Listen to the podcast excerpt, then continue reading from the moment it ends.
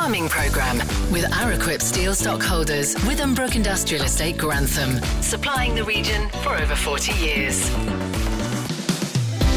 Good morning. There's a bit of good news this week around autumn muck spreading. So, where we are today is, in essence, what the industry was calling for, which was to allow the autumn use of all manure types, but with suitable restrictions in order to protect the environment, obviously. And as Easter approaches, to make sure there's no falling out, what advice for visitors and farmers? For many, there's no better place than the great British countryside, but everyone needs to remember that the countryside is a working environment. We'll get crop, livestock, and grain market reports, the result of the recent urea consultation, and see what the weather holds in store for the week ahead. The Week in Agriculture. This is the Farming Programme with Steve Orchard. Hello, I am that Steve Orchard. Hope you've had a good week. It was certainly chilly and windy stood in one of Andrew Ward's fields near Leadenham last Wednesday for his excellent direct drilling day, which we'll talk about next week on the programme. First today, let's look back at the recently concluded Sugar Beet campaign with British Sugar's Tessa Seymour. Tessa, it has to be said we had a bit of a sticky start at Newark, but how did the campaign pan out? Well, we have finally closed our gates uh, at Newark on Wednesday afternoon. So thank you very, very much to all of our growers, harvesters, and hauliers and uh, partners who continue to support and work with us through a really difficult campaign. Um, so we are aware there was a lot uh, of disruptions caused this year at the Newark factory, but we please be assured the teams are working really hard on various maintenance and capital projects to ensure that next campaign goes smoothly. Okay. And the actual campaign in terms of yield, sugar content, dirt tare, and so on, how did that pan out? So it was it was actually a really good crop coming in this campaign. So we had a, an average of just below 17.5% for sugar content. Our dirt tares were on average about 5%. And we finished the campaign with an average yield of about 80%, which is pretty much in line um, with the average of all the factories. So a good crop. We, we saw some good stuff this year. And how does that compare? I mean, we had a difficult year the previous year, so we, we must be better numbers this year, surely. Much better, much better, yes. So um, it's good. You know, the weather's been kind to us. We had a good um, cold last winter, and all that's had a good knock on effect on the yield. And now the campaign's come to an end. What actually happens in Newark uh, during the summer? Um, they're not putting their feet up, I can assure you of that. um, they will already be starting uh, work on various maintenance projects. There'll be capital projects that'll be going on as well. Um, and also, um, going forward, we want to continue to listen to the concerns and shape solutions to mitigate the issues and impacts across our supply chains. So um, that will include not only looking at capital investment programs, but also we'll look at the technology and data that we need to capture that will help to inform planning. So it's really important important for us to get everyone's views um, and make sure that we're hearing back uh, where the, the issues are um, and that we're developing solutions with our growers and our industry partners. What's the best way for somebody to get that feedback to you, Tessa? So they can um, either get hold of me directly, or they should speak to their contract managers, or they can phone through to grower services. Every single grower would have had an email, ask them to participate, but they should just keep feeding in because as we're learning, um, it's it's a journey we all need to go on together. And how's the new crop going in so far? It's going okay. The weather again still has been kind, so touch wood it remains that way. We're getting to the end of the week, about seventy-five percent drilled around Newark area. All being well, um, we'll be finished up pretty soon. Good, good. All right, Tessa. Well, thanks for that. You've obviously got uh, the the rest of the summer off now until September, so uh, have a nice Amazing. holiday for the next four months. I'll work on my tan, Steve. Thanks very much. but no, thank you so much to, to everybody for supporting us through this campaign and um, be safe drilling. Lovely. Thanks a lot, Tessa Seymour from British Sugar. Thank you. Thanks a lot, Steve. The Week in Agriculture. This is the Farming Programme with Steve Orchard. Before we turn to some Easter visitor advice, I must just congratulate Lincolnshire farmer and friend of the farming programme, Charles Anion, for completing the Manchester Marathon in around 3 hours 40 and raising over £3,000 for the Farming Community Network in the process. Brilliant work. And I shall be hoping for your support when I do the Mad May Marathon for LRSN. More on that next week. Easter is upon us then, bringing more visitors to the countryside, and welcome though they are, there are some sensible rules that need to be followed.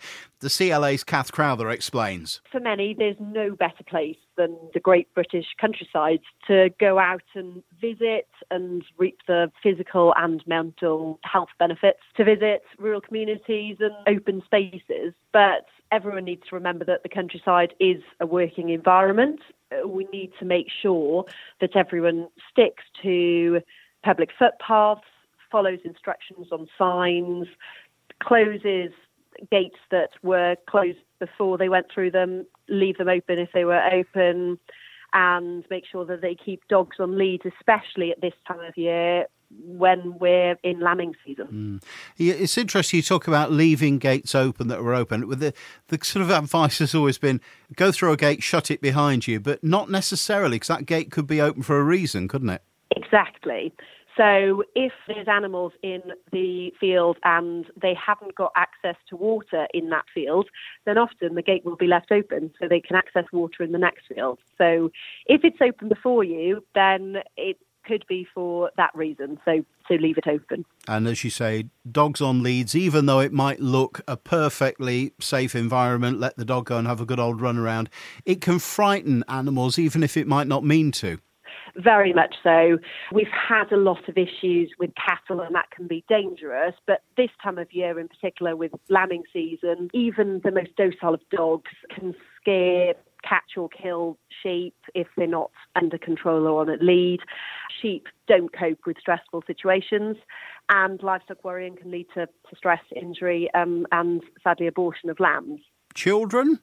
Keep them on a lead as well? yeah, I'd, quite like to do that. I think keep my daughter on a lead, keep an eye on them and where they're going, and try and make sure that they are with you. Younger children won't understand the Countryside Code. Uh, one of the reasons why we have launched our resource pack for teachers and youth groups with LEAF is uh, so that children start understanding the Countryside Code, but make sure that they are doing the same as you. So make sure that they stick into footpaths and make them aware of what the signs say so that um, they are hopefully following your lead. And what about advice for farmers, Kath? I think it's trying to remind the public um, engage with them wherever possible and explain the importance of sticking to public footpaths because of you producing the food and dangerous heavy machinery, cattle, as well as the biodiversity and looking after wildlife, which sometimes the biodiversity issue, I think they understand mm. more sadly, than the producing food side. All right, Kath, thank you. Let's look forward to a busy and incident free Easter. Those resource packs that she mentioned and the Countryside Code itself are both available on the CLA's website, cla.org.uk.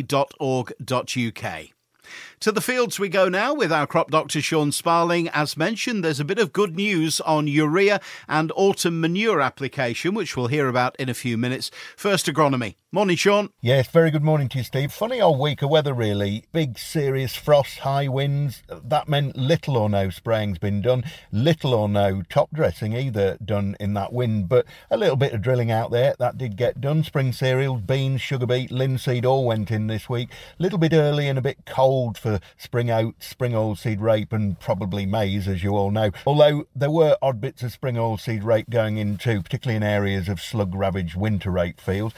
Starting with oilseed rape, then, first flowers now pretty widespread, apart from those really pigeon ravaged backward fields. Pollen beetle is now a beneficial on those flowering crops. The frosts in the early part of the week did kink some of the rape stems, but as oilseed rape has about 60% more buds than it ever turns into pods, a couple of minus twos won't do an awful lot of harm. Trace element deficiencies do need dealing with though now. To get out there and have a look, we're seeing manganese, magnesium, zinc, molybdenum, all apparent if you look for it. Boron, if you look at the stem and you see that ladder effect, that's late stage boron. So know your soil results, know what you're looking at. A protectant fungicide at around 20 pod set will cover things like botrytis, grey moulds, and by default sclerotinia. But something like a strob will deal with that. But if you are finding, as I am, a bit of light leaf spot moving within these canopies, you need to deal with that now with something a little bit more robust like prothioconazole. The oilseed rape crops, I think, look full of eastern promise, and with with prices where they are, they really do want looking after. So attention to detail will be everything this year. Wheat starting to run into T1, growth stage 31, leaf 3 beginning to emerge now in those early September, the frothy drilling, but a lot of eye spot about, a lot of septoria, a bit of yellow rust. So do check your varieties because things like yellow rust may well disappear once the crop sets off and moves into stem extension and away from the seedling stage. Varieties like Insitor or Inciter, however you want to pronounce that, Gleam, Lily, Skyscraper, they're all seven ratings for yellow rust. Wolverine's only a five, but then you get other varieties, very big, widely planted mainstream varieties like Saki, Extase, Crispin, Cramium, all nines on the list. So, as always, Yellow rust is an issue, but Septoria is your prime objective at T1, at leaf free emergence. And these early drilled crops are only just really getting there, so don't rush out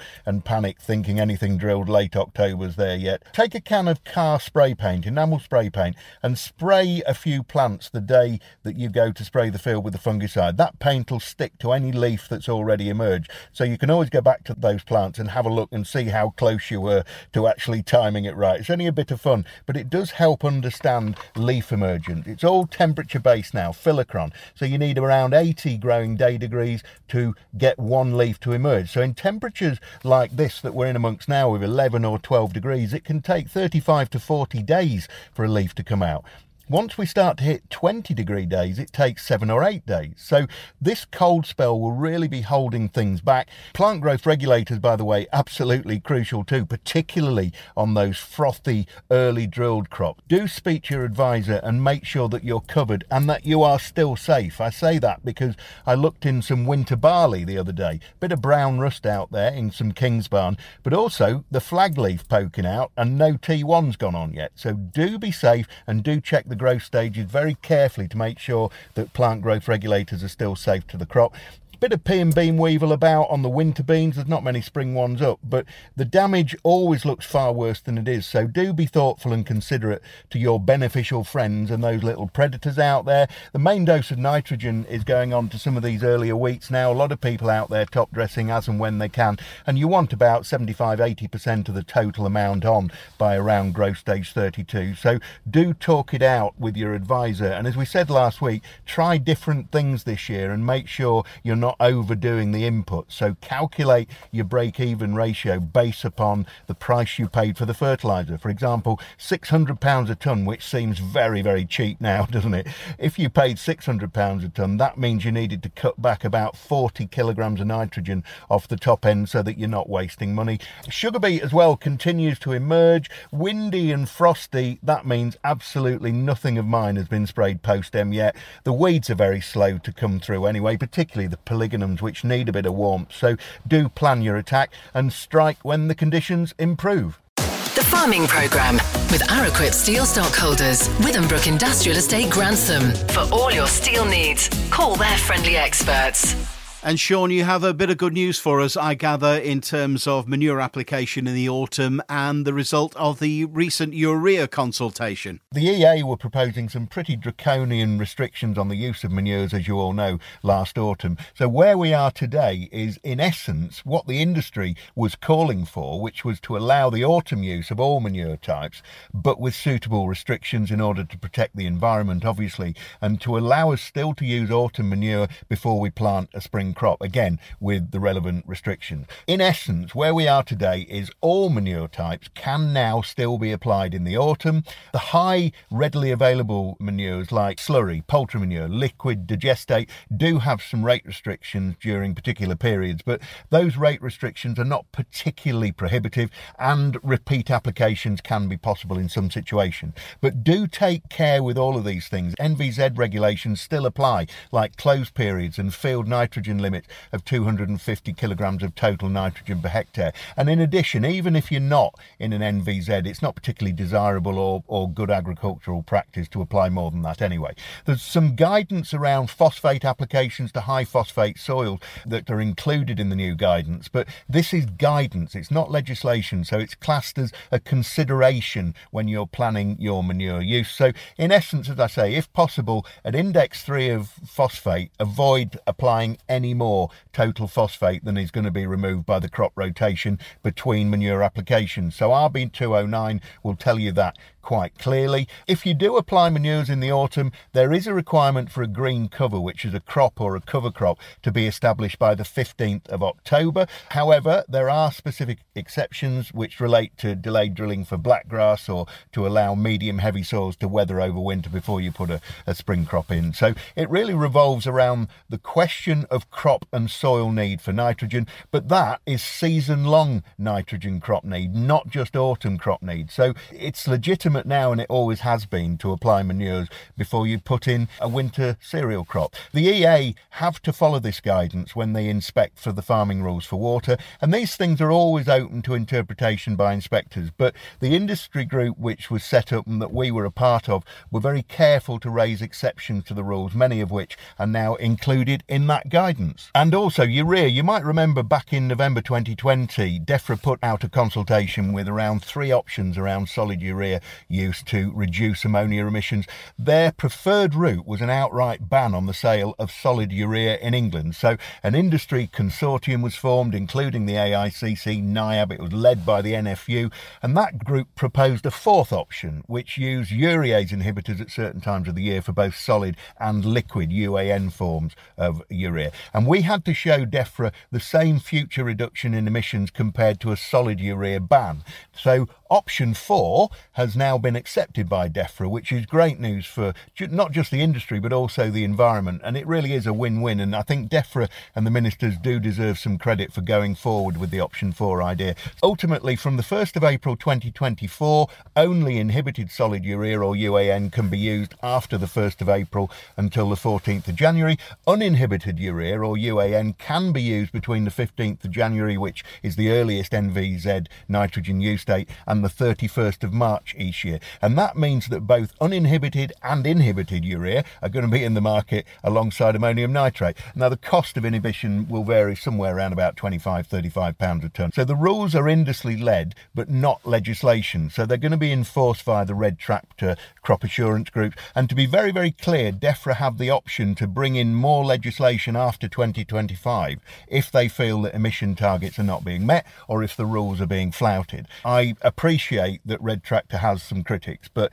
its existence has really helped in this process. So the rules do say that for UAN only, a FACTS advisor can authorise the use of uninhibited UAN after the 31st of March. And basically, that's a situation where on the day of application, the risk of ammonia release is very low. That sort of situation can be compromised, therefore. So urease inhibitors do vary in their effectiveness, of course, so pick the right one. But these rules just call for an inhibitor, but they don't specify a particular type or a list of products. And many of those products also claim yield benefits basically because they've reduced the nitrogen loss to the air, so more is available to the crop. So NIAB did a huge study, I understand, comparing ammonium nitrate, which doesn't volatilize ammonia, and uninhibited urea, and found no need to put on extra nitrogen to get the same yield from urea as ammonium nitrate, but just because the urea was being used. So a pretty good situation we find ourselves in. We haven't lost urea, and we are in a good position where it clearly shows that ministers are listening to those of us in this industry who put the proposals forward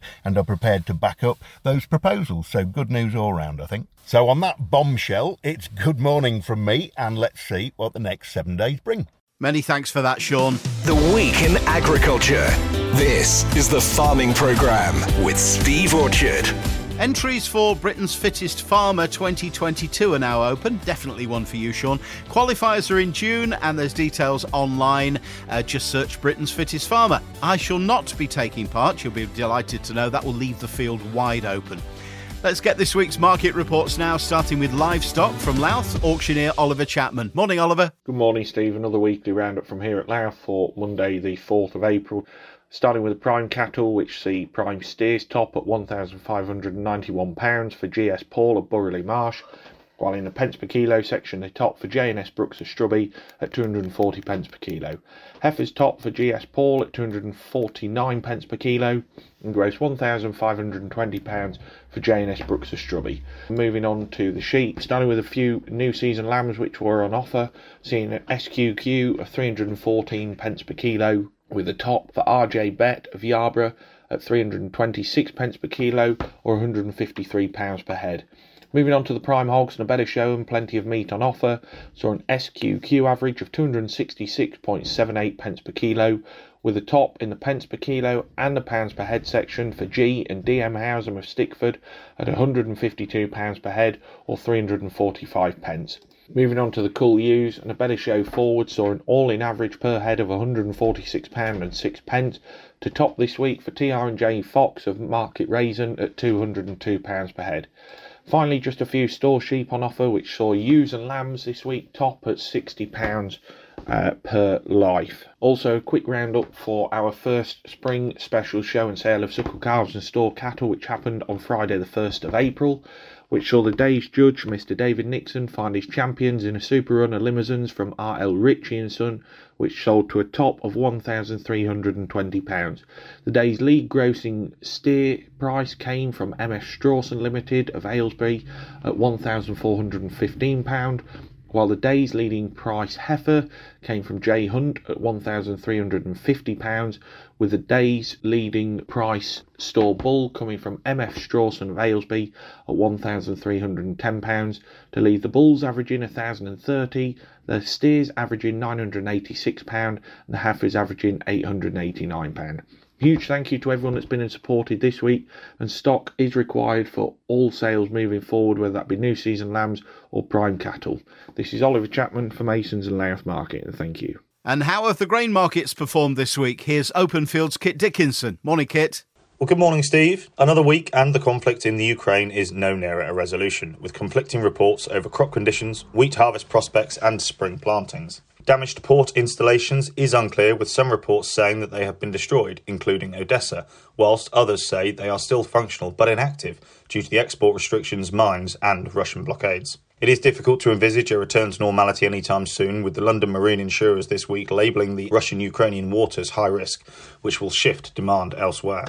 The EU Commission released their latest 2022 2023 supply and demand ideas this week, which forecast the EU exports at 40 million metric tonne, 33 million metric tonne in 2021, whilst dropping their maize imports to 9 million metric tonne, and in 2021 2022 they were 14 million metric tonnes. The EU will be go to origin for wheat buyers in the early part of next season in the absence of the Black Sea supplies. EU soft wheat exports of 40 million metric tonne will be a challenge and will require production forecasts to deliver, which will not guarantee even the sharp increase in fertiliser and fuel costs. The US wheat crop condition report released this week revealed it was the worst since 1996 due to the ongoing drought, which is unlikely to result in trend yields. Canada needs moisture, and does the US spring wheat area, which was lowered last week by the USDA's acreage report. Moisture is also needed in the Black Sea region, and whilst Europe has received some welcome rains, more is needed going forward. So, looking at malting barley, apart from northern Denmark, Western Europe has finished spring plantings, and in the UK, most have now emerged and look okay. Malting barley growers are now turning their attention to, in many cases, the first sales of the season at these historically high forward prices. Apart from the duration of the war, the extent of the potential losses in the Black Sea to the world's supply and demand is concentrating most minds. But whatever happens elsewhere, the UK will not be short of barley from harvest to Christmas, and we will have to export our surplus of malting barley and feed barley. Looking at oilseed rape, volatility is here to stay for the foreseeable future. This week got off to a slow start, but then saw some early support from the firm Chicago and crude oil prices. Yet both old and new crop were dominated by demand. But with no one looking to sell much at all this week, it's been difficult to quantify the actual values. Old crop was very much give us an offer, and the first hand sellers struggled to get tight supplies, and new crop was supported by August and September with good demand. So looking at prices this week, feed wheat for April is 278 to 283, May 280 to 287, July 303 to 310, and further forward, November new crop 260 to 266. Milling wheat premiums are currently 30 to 35 pounds. Feed barley April May 295 to 302, July 225 to 233, November 234 to 244. For malting barley premiums, please speak to your Openfield farm business manager. And lastly, oilseed rape, April and May, 798 to 805, July, 656 to 666, and November, 670 to 675. Thanks as ever to Oliver and Kit. Back same time next week. The Farming Programme. Five day forecast. It's looking mostly dry, but mostly cloudy and chilly this week. Not much rain to speak of after today, and the winds stay fairly light and from the east or northeast all week in single figures MPH, but in the teens tomorrow and Tuesday. Temperatures down to 3 or 4 Celsius overnight and topping out at 12 or 13 later in the week. Well, that's it for this week on the farming programme. I'm heading off to Countryside Links at the Lincolnshire Showground now. If you're going, come along and say hello. Be nice to meet you. A little bit of good news before I go though, for Tara Lee and organisers of other charity tractor runs. The HMRC has confirmed that red diesel can be used in tractors being used for charitable purposes, which is great news. Bit of common sense at last. I'm Steve Orchard. Until next week's farming programme, 7 o'clock on Lincs FM, whenever you want, on podcast, on the app, or just ask your smart speaker to play the latest farming programme. Until then, have a great week. The Farming Programme with Araquip Steel Stockholders, Withambrook Industrial Estate Grantham. BSI ISO 9001 accredited.